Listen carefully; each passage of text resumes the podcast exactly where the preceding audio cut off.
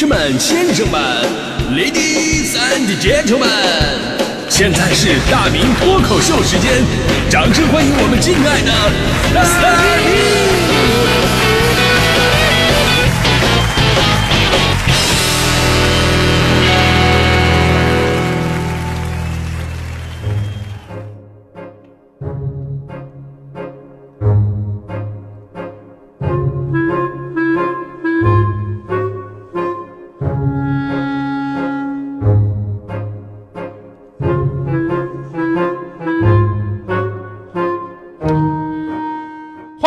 今天的大明脱口秀，我是大明。刚刚我故意拖延了一会儿，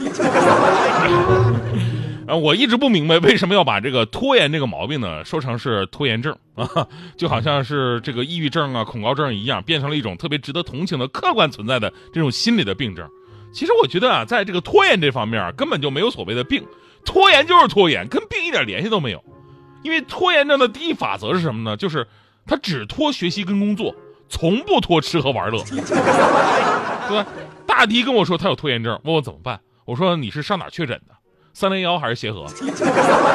病例搁哪儿呢？大夫给你开药了吗？啊，你说你有拖延症，那为什么快递一来你就拆，时间一到你就打卡下班，零食一开你就吃，工资一发你就淘宝？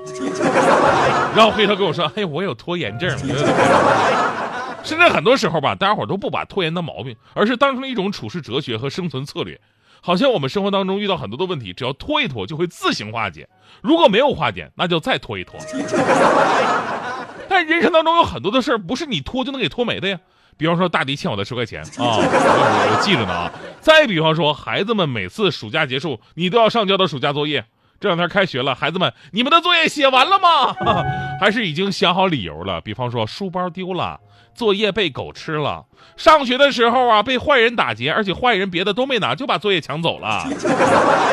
爸爸妈妈吵架吵得太投入，把我作业给撕了。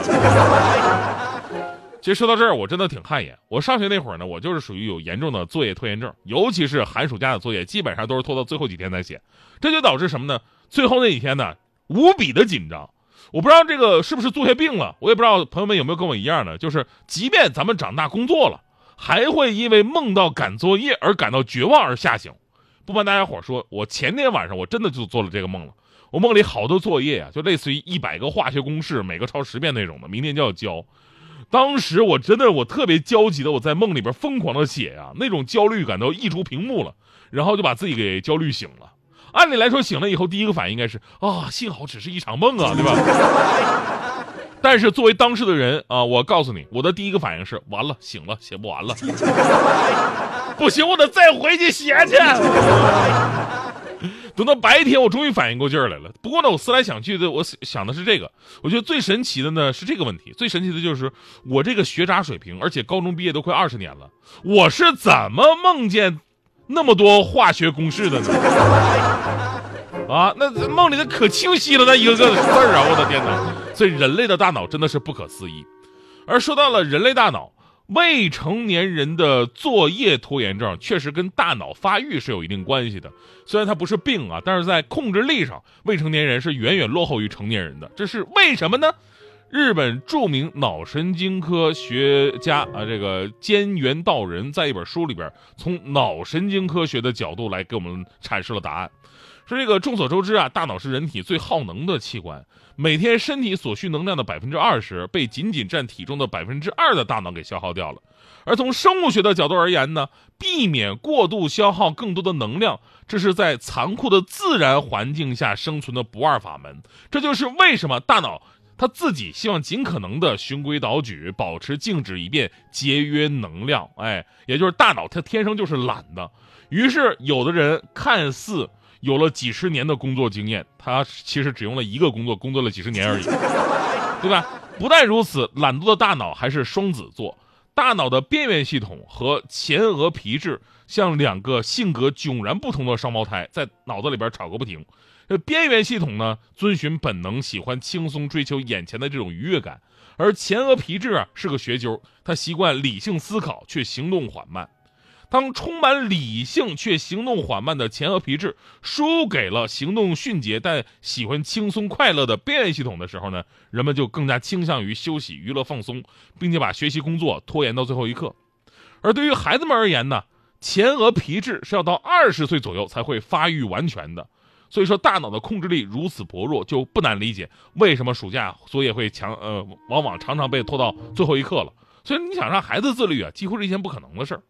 你当年在写作业的时候，是不是经历过这样的流程啊？现在我要开始写作业了，我要励志，谁也拦不住我，我要去查个资料。哎，这不《天龙八部》啊？两个小时过去了，哎，我刚才要查什么来着？以前咱们说过，有个著名的实验叫做软糖实验。这软糖实验呢，是研究孩子们的自控能力的。说在这个一九六零年的时候呢，美国斯坦福大学心理学家瓦特米加尔呢。把一些四岁左右的孩子带到一间陈设非常简陋的房子里边，然后呢，给他们每个人呢一颗非常好吃的软糖，同时告诉他们啊，如果你现在立马就把这个糖吃了，那么你就会，嗯、哈哈吃了也就吃了啊，无所谓，没事啊，随便吃随便吃。但是如果你现在吃的话呢，你只能吃这么一颗糖，而如果你能忍住等二十分钟以后再吃，那么你将被额外再奖励一颗软糖。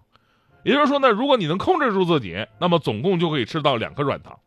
这个实验呢，后来被很多国家呀、学校啊都用来哎考察研究这个这个一个群体的孩子们。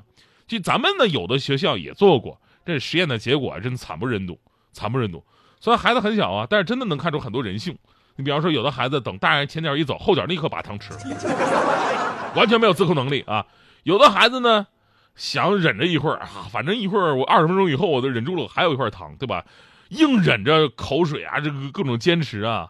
本来呢自己坚持的好好的，结果看到看到旁边那个吃糖的，那嗦了的滋儿吧带响，那立马自己崩溃了，跟着人家也吃了。还有的孩子更狠，既想现在吃，又想一会儿还能得到奖励，然后呢就把手里这块糖啊拿出来含在嘴里边嗦了吸溜。过完嘴瘾之后呢，再吐吐吐出来包回去。啊。当然了，也有孩子确实能坚持到底。当年的软糖实验呢是跟踪实验，后来这些孩子长大之后呢，确实在处理问题上，哎，呃，显示出了完全不一样的一个性格。但是咱们说回归到这个实验本身，其实也能说明一个问题，那就是未成年人本身的自控能力，他天生就是很低的。那么如何让他们能够控制住自己的行为呢？产生一种自觉力呢？一方面确实需要家长的引导跟监督，而另一方面就是能找到让他们坚持的多巴胺，那就是第二块软糖。其实那个额外的奖励啊，才是让他们自觉的继续坚持下去的强大的动力。当然了。我们这一代最失败什么呢？我们这一代所谓的父母给我们的第二块软糖就是什么呀？啊，就在我上小学的时候就开始用这样的话安慰我了，给我希望了，说孩子再努努力啊，坚持住啊，等上大学就没人管你了啊。小学你说上大学的事儿，我的天哪，就跟刚才那个做的实验一样。如果你不是说坚持二十分钟就可以再给一块糖，而是说孩子们呢好好坚持，谁能坚持二十年，我就再给你一块糖。请问有哪个孩子愿意坚持，对吧？其实小的时候养成自律的能力特别重要。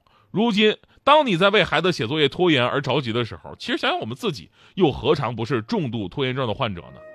如果我跟你有一天说了晚安，但是一个小时之后你看到我还在上网，请不要惊讶，我没有骗你，我睡觉就是这么个流程。必须躺着玩会儿手机，这是我入睡的必要的条件。这就好像什么呢？你约我出来吃饭，你问我到哪儿了，我说路上马上到了。然后你给我家座机打电话，接电话的还是我。如果我有六个小时的时间做一件可以在一个小时之内完成的事儿，那么前三个小时我会玩的很开心，接下来两个小时呢，我会紧张的玩，一边玩一边看时间。最后一个小时，啊，开始在工作之前播放音乐，努力为。工作也创造一些环境。当我找到自己最喜欢的音乐之后，然后看，哎，时间快到了哈。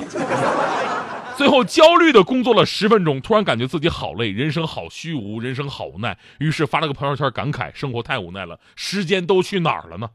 你说你问谁呢？时间都去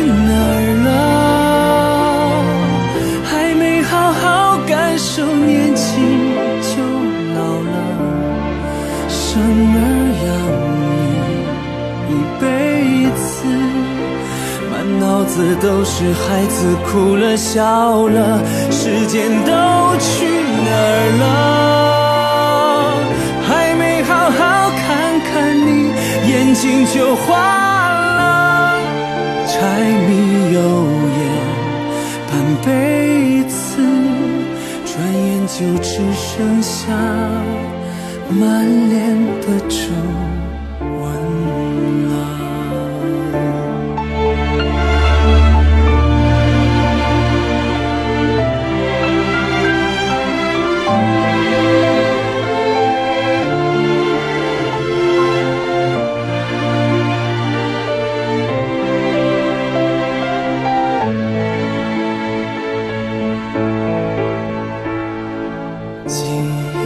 中的小脚丫，肉嘟嘟的小嘴巴，一生把爱交给他，只为那一声爸妈。